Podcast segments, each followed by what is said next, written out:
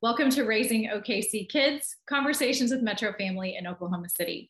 I'm Erin Page, and today I am so excited to be welcoming back one of our most popular previous podcast guests, Brittany Keck, Training and Capacity Building Manager for Thrive Sexual Health Collective for Youth. Today, Brittany is going to be answering your parent questions on talking to kids about sexual health.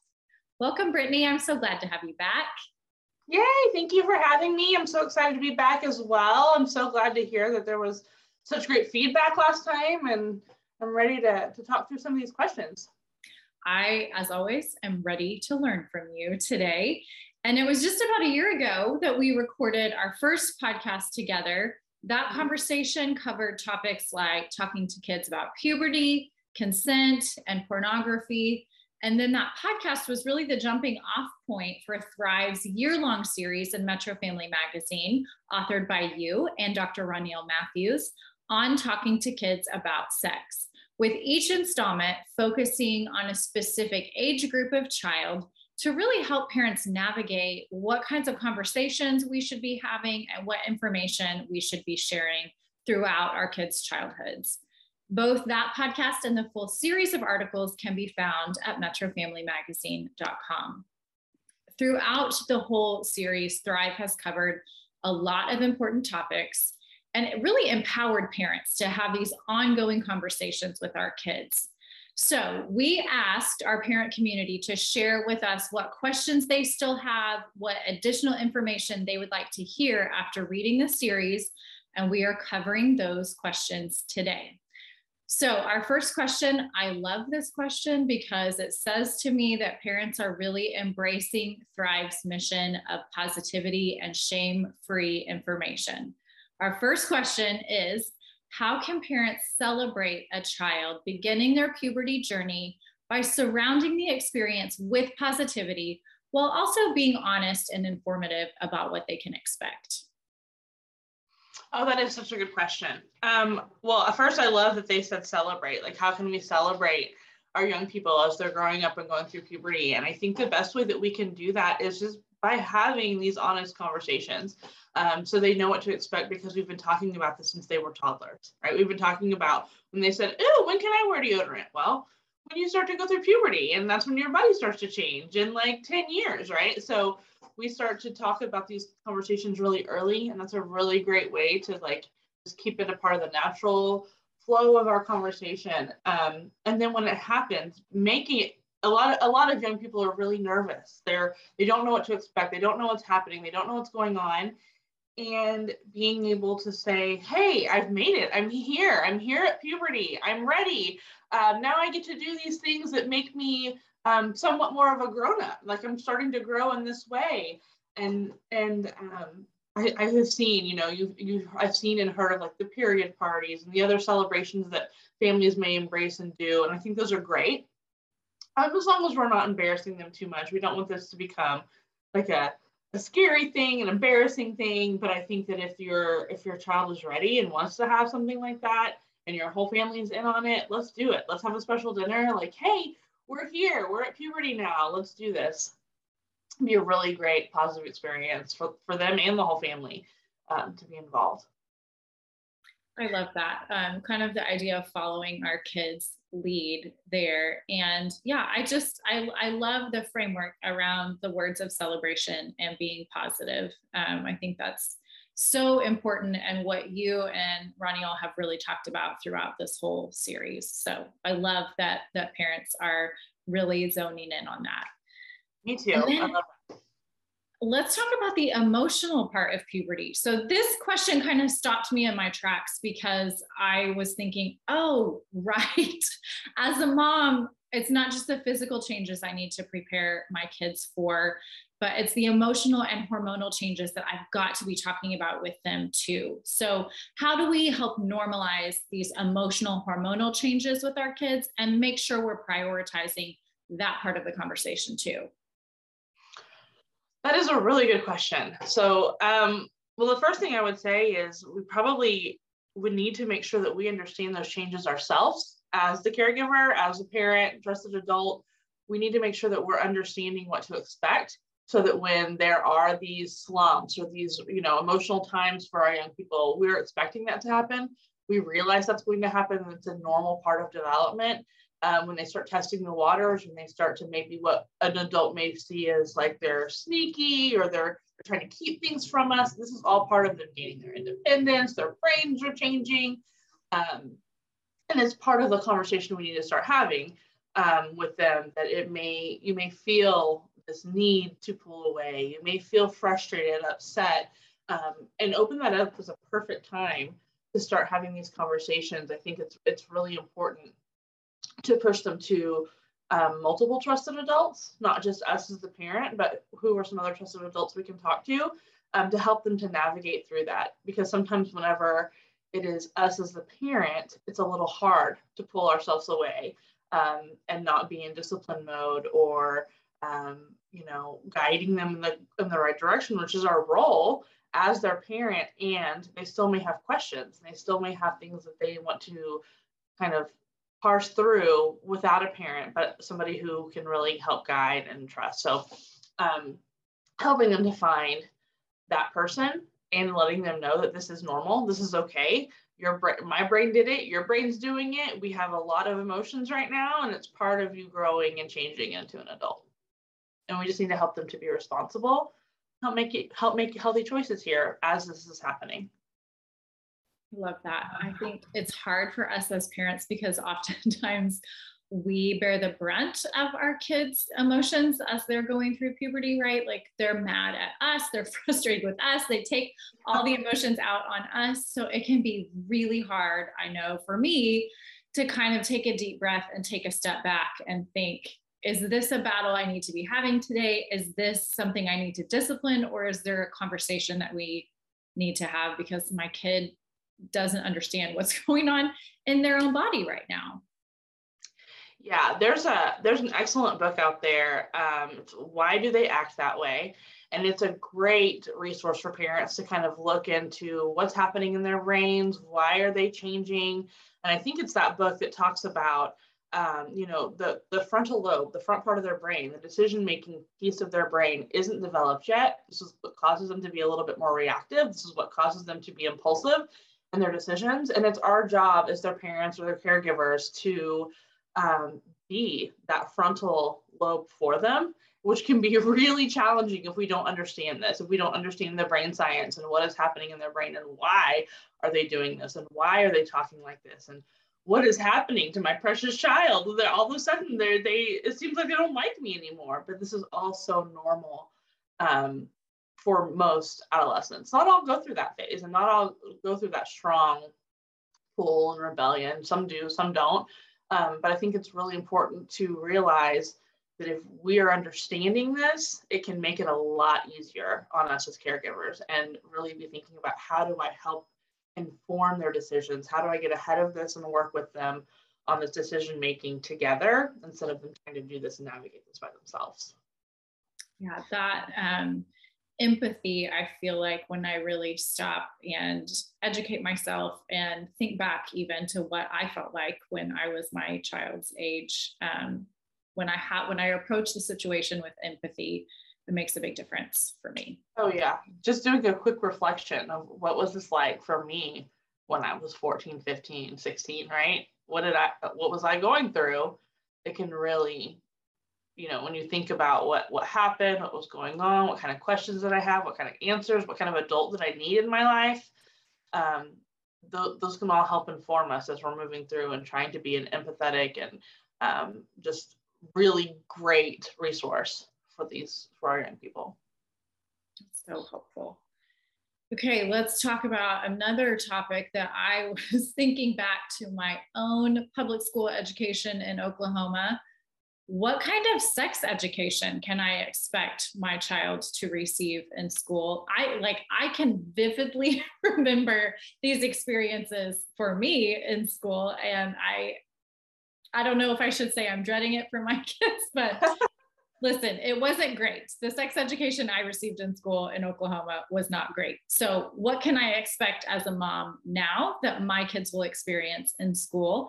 And how can I help maybe prepare them for those experiences? So I wish I had a really, really great, solid answer for you. The short answer is in Oklahoma, sexual health education is not mandated. So because of that, it's not the same everywhere you're at. Um, everywhere you go, every school district can be a little bit different with the way they implement sexual health education. So some schools, it's their nurses or counselors, or even like a uh, a teacher, like maybe a biology teacher or something, maybe implementing within their own classrooms. Um, and other places, they are bringing in outside guests to come in, and sometimes it's like a one conversation thing still happening. Other times they're bringing them in to have like a full curriculum within the school. Um, so it depends. It really depends on where you live and what district you're in, and um, it, it, there's just there's so much that plays into it. So the best thing I can tell parents to do is ask ask questions, get involved, starting at about sixth grade. What's going on? Are we having these conversations in school? Are we not? Um, what does this look like? Usually, if there's a sexual health education program going on in the school, there will be permission slips sent out. Um, oftentimes with those, there's a, like a, some kind of a parent preview or a person you can reach out to um, to ask additional questions. I know some programs even offer like a like a parent preview night where you can come in and you can see the, the materials, review it, ask questions then. Um, so get involved. The best way you can know is to get involved and ask questions. Um, depending on where you live, it will look very different. And the best way to prepare um, is really just asking them, where are you at? What are you thinking? How are you feeling about this? It's not mandatory in Oklahoma. So while we want to encourage, encourage our young people to attend them and ask good questions, um, they may just not be ready. They may be uncomfortable. You as a family unit may not be ready for them to be learning, um, depending on what's going on in the school. So it's okay to opt out. Um, just really supporting them, support young people on this journey. And I, like I said, I wish I had like a here. This is what you do, but it just it looks so different in in every district um, in Oklahoma.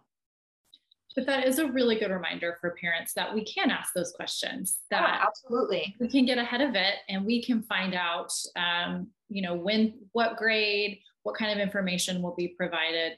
I have been really impressed with my kids' school district because in elementary school they have worked with the care center to share the ROAR oh, program. Good. Yeah which I was thrilled that they had the opportunity to learn about that. And you're right, there were permission slips that came home and information that parents um, could receive in conjunction with that program. And you can probably give a better description of the program than I can, but it really just teaches kids um, body autonomy and safety. That's exactly what I would say. Is it's a it's a great it's a it's a body program. It's completely age appropriate for young people to uh, start thinking about safety and, and, what to say and um, bodily autonomy. Yeah. Um, and my kids loved it. They good. I had told them a little bit about it, you know, before it was going to happen, and they felt like it was great. So they had really good experiences with it. I do feel like you know, as you've talked about so much, that elementary age is great because kids are still pretty open with parents and are happy to ask a million questions, exactly yes. what they want to know. So it was a really good um, first experience in school for them um, to have a little bit of foundational sexual health education. Yeah. And hopefully, wherever they are, that'll just continue to build for them as they move through school. Um, but and I do. I, something you said made me think of like it, it's really important um, to read through those pay, those permission slips when they come home and to ask questions because sometimes and it, it doesn't matter what group is coming in or, or what they're doing in school sometimes it may not align with our values or what we want taught in our home and so it is really important to ask those questions and, and attend those parent previews um, I, I, just happen to know that some of those programs that do those have a hard time getting parents to come and never get phone calls, but have really high participation in their in their classes. Um, so what that says to me is parents are saying, yeah, I want them to do this, but I don't want to talk about it. I have no questions.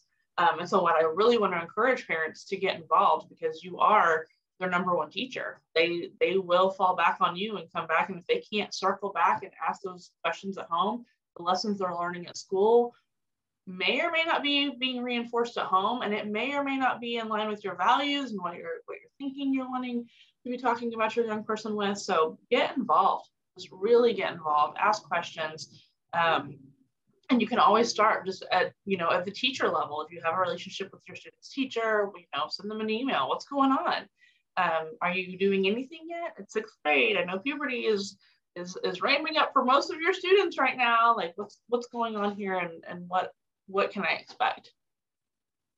Such good information, Brittany. Thank you. Let's talk about tweens and teens. This was another really good question that I know a lot of parents deal with. What about our kids they, who don't want to talk about sexual health? Of course they don't, right? Of course they don't. they clam up, they ask us to stop talking about it.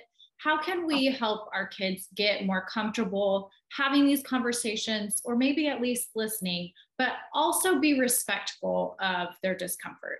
How do we navigate that?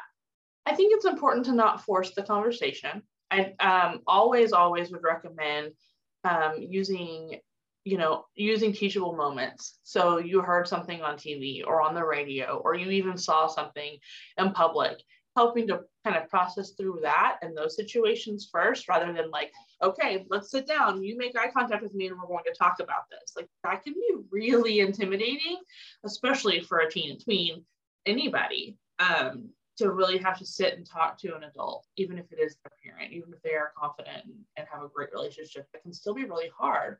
So I encourage parents to take those teachable moments, um, be really open, using open-ended, you know, um, conversation starters, um, like if they're asking questions well where did you hear that from? Like what do you already know here?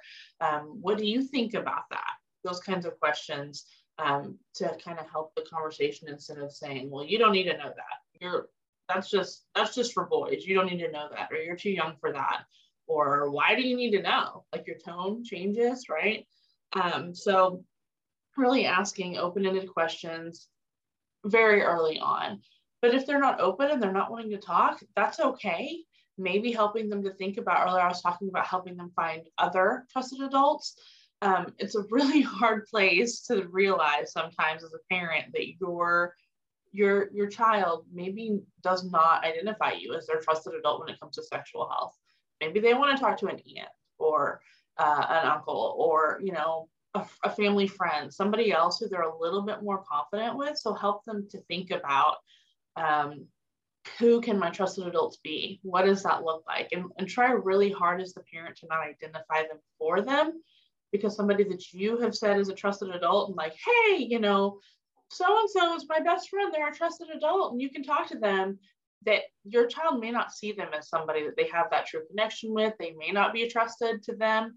Um, so help them to think about a network. I know that's a that's a concept that usually adults are looking at networking, but really help them to think about a network of um, you know about five people that they can talk to at any given time. Who would they talk to about different things?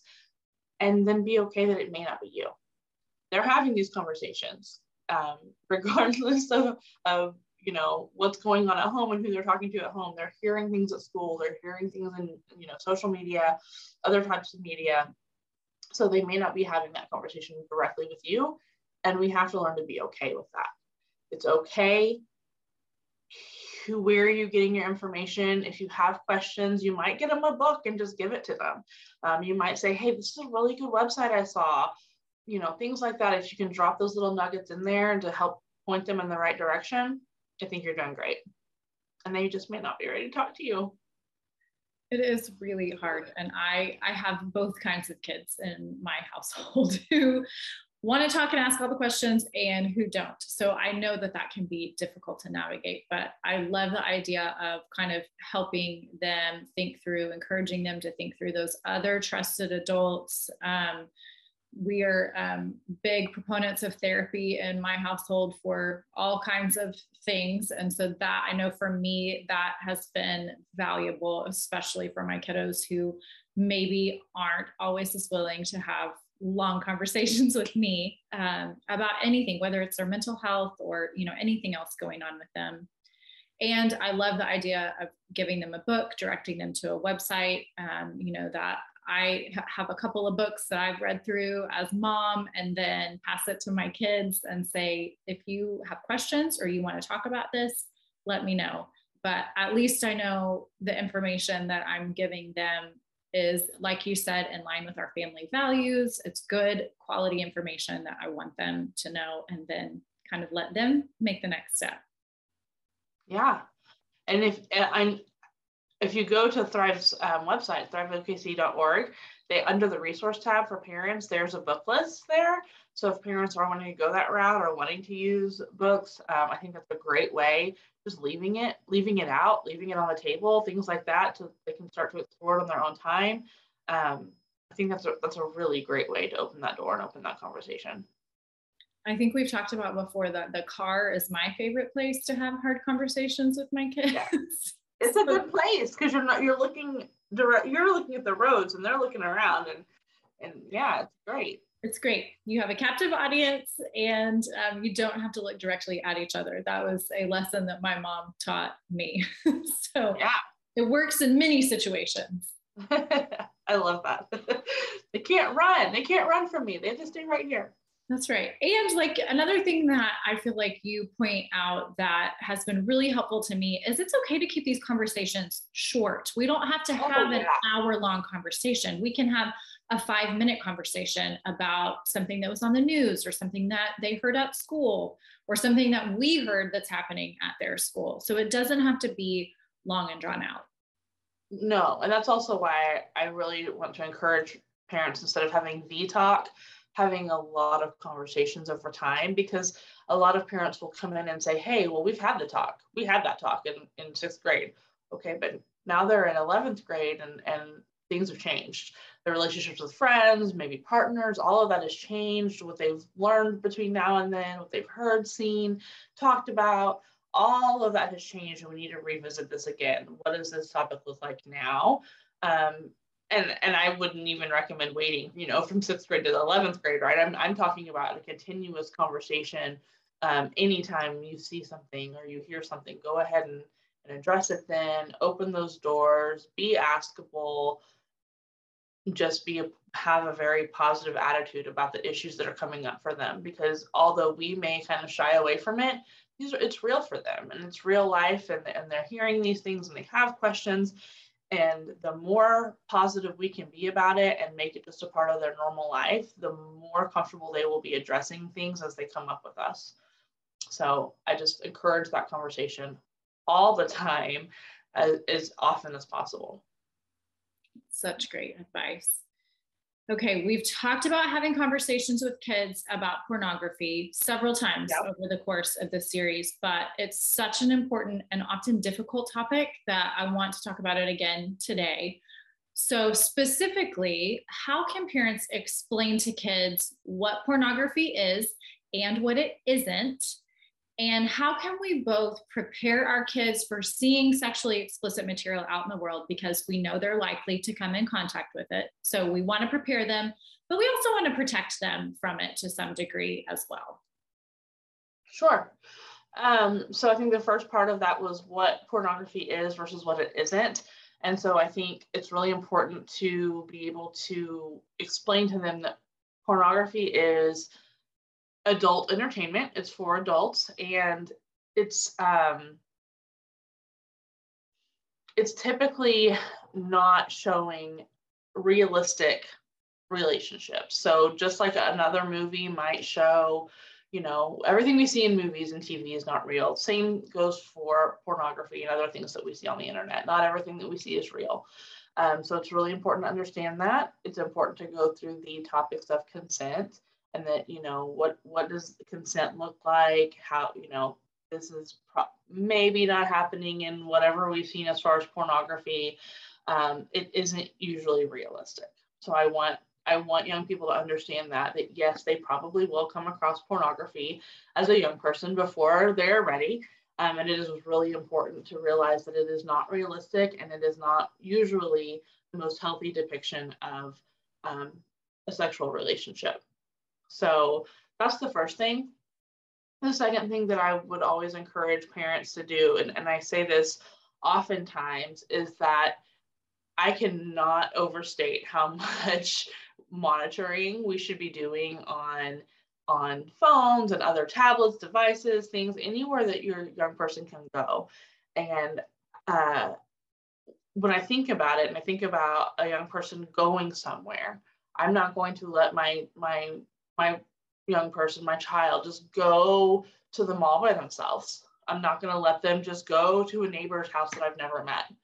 And so you have to start thinking about these techno- how technology works as a physical place. Although they may be safe in their room, they're actually going somewhere mentally. They're going to a different place. They're going to a different location.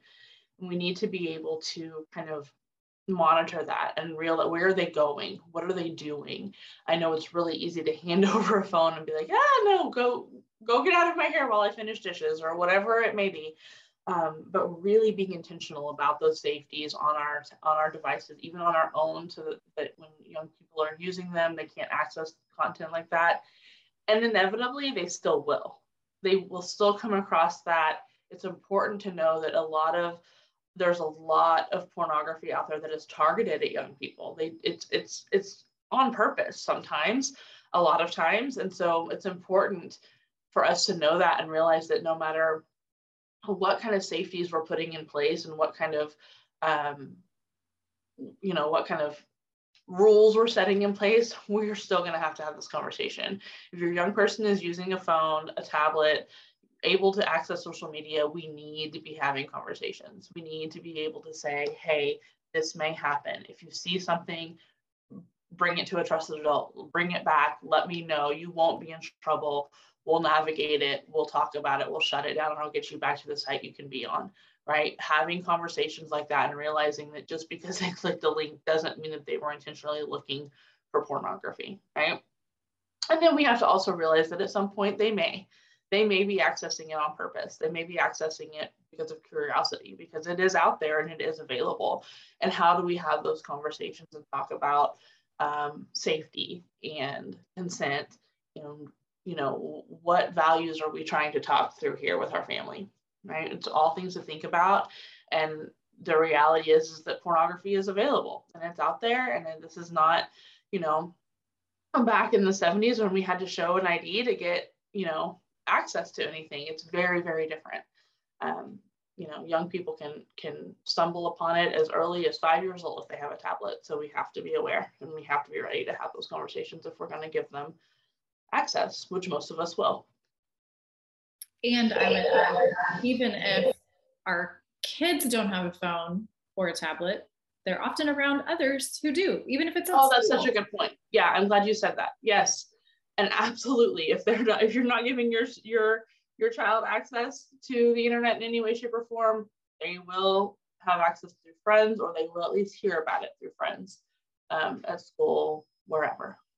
Yeah. And even if they're at school and they have all of the precautions on those devices, they can find a way around it. Absolutely. Yeah.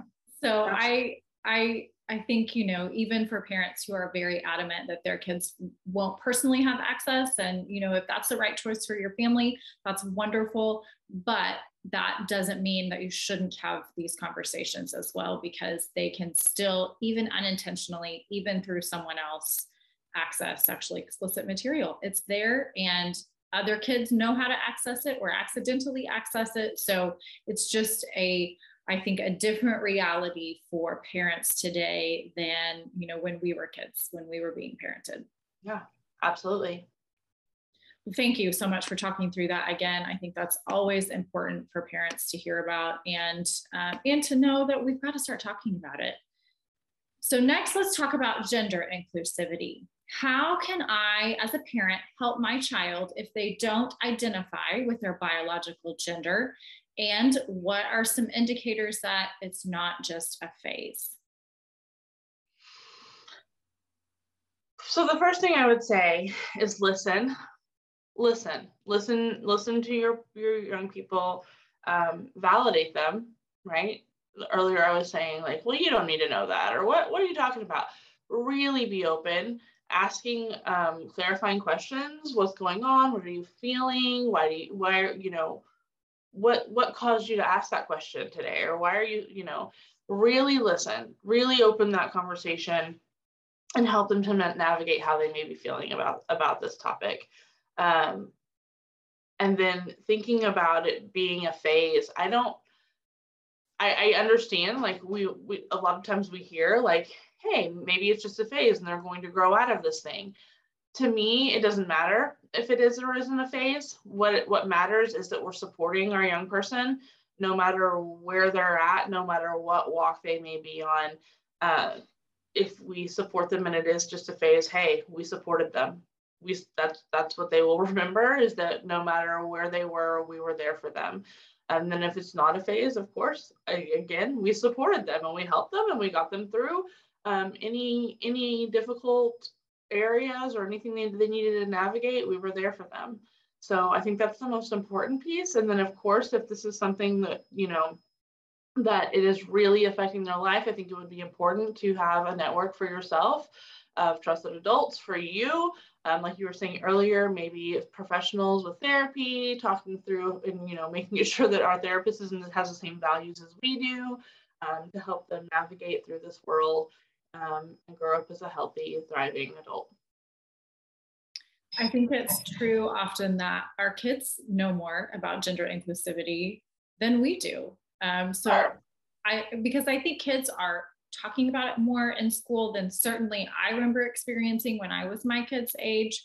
Um, so I love that you said asking them questions and really listening to them because I think um, in many ways, but on this topic in particular, I think as parents, we have a lot to learn from our kids. Um, so I think it's important to hear what they're talking about at school, what they're hearing at school. Um, and two, I love that you said it doesn't matter if it's a phase or not. Um, I know several families who had kids that wanted to try out different pronouns, and so they did. And they were supportive of their kids and remembering the pronouns that their kids wanted to be used. They were supportive of their kids with their teachers when they were ready for their teachers to use those pronouns as well. And you're so right. It doesn't matter if those pronouns stick or not. What the child remembers is my parent is supportive of me at home and out in the world. Yeah, absolutely. And it's, it's, how would we support them in anything else, right? How would we support them if, say, you know, today they were playing football and then they wanted, they decided this year they're going to try baseball it's that simple. Okay, well, let's switch, let's change, let's do what we need to do to make sure you have what you need and be successful at whatever you're doing. Um, just, just continue to ask, what do you need? What do you need from me, and how can I, how can I be there for you, and what could we do as a family to support you? And I will add that both Thrive and Metro Family have lists of resources for LGBTQ youth and their families. Some great affirming resources, both locally and nationally, um, that can give some really good direction uh, and support to families. Absolutely. Let's talk about body positivity. So, this can be challenging for us as parents, as moms. Um, so, as we are talking with our kids when it comes to body types in particular, how can we make body types more of a neutral subject rather than even unintentionally celebrating one type over another? Basically, how do we help our kids love the skin that they're in? I think the best thing um, to do is comment on their body as little as possible. We um, oftentimes tend to, you know, oh, you're so gorgeous and you're just such a pretty person or, you know, whatever, um, which is great and, and awesome and to be affirming. But also, what does it look like if we say, oh man, you worked really hard on your hair today and just praise the effort, right? Regardless, you're still commenting, hey, I, I like what you did there and I love your hair today. And, but let's look at, look at you know their effort what they were doing and how they were taking care of themselves and continue that behavior um, it can be really difficult sometimes you hear out you know in public you know people talking about bodies all the time and commenting and co- that's the number one compliment that, that that people may get is on their appearance. Um, but let's work and try and reframe that a little bit and and think about how to positively compliment and affirm in other ways and not comment on bodies at all if we can if we can help it and not bring attention to um, their body because ultimately even as we're complimenting as things change as they go through puberty well my hair doesn't look like that anymore. Or my or I'm, i don't have the same face. I've got acne things have changed and they can cause a lot of you know self-doubt and, and insecurities as they start to grow and things change. So again as hard as it may be i would just recommend not commenting on bodies at all unless as a caregiver you need to for hygiene issues or there's something going on that we need to address. Um, other than that praise their work praise their effort the things they're doing um, you you know you did great in ballet or you you you you rocked it at baseball those kind of things um, really praising effort and work rather than things that they can't really help like their body that is such good advice especially as kids in those tween and teen ages are so uncomfortable in their bodies. They feel awkward, they feel uncomfortable. And so you're right that, you know, even when we unintentionally draw attention to how they look, that can be hard for them. And you have to think too, how, what does that look like if you've got siblings in a home and, you know, you're praising one, you know, one, one of your your I keep saying students, but one of one of your children's hair because you like their hair or you know things like that. What does that look like? And how how can we be supportive of everyone all the time? And also asking questions because inevitably they're going to get um, a little insecure, a little awkward, feeling weird about how they're looking. What do you need?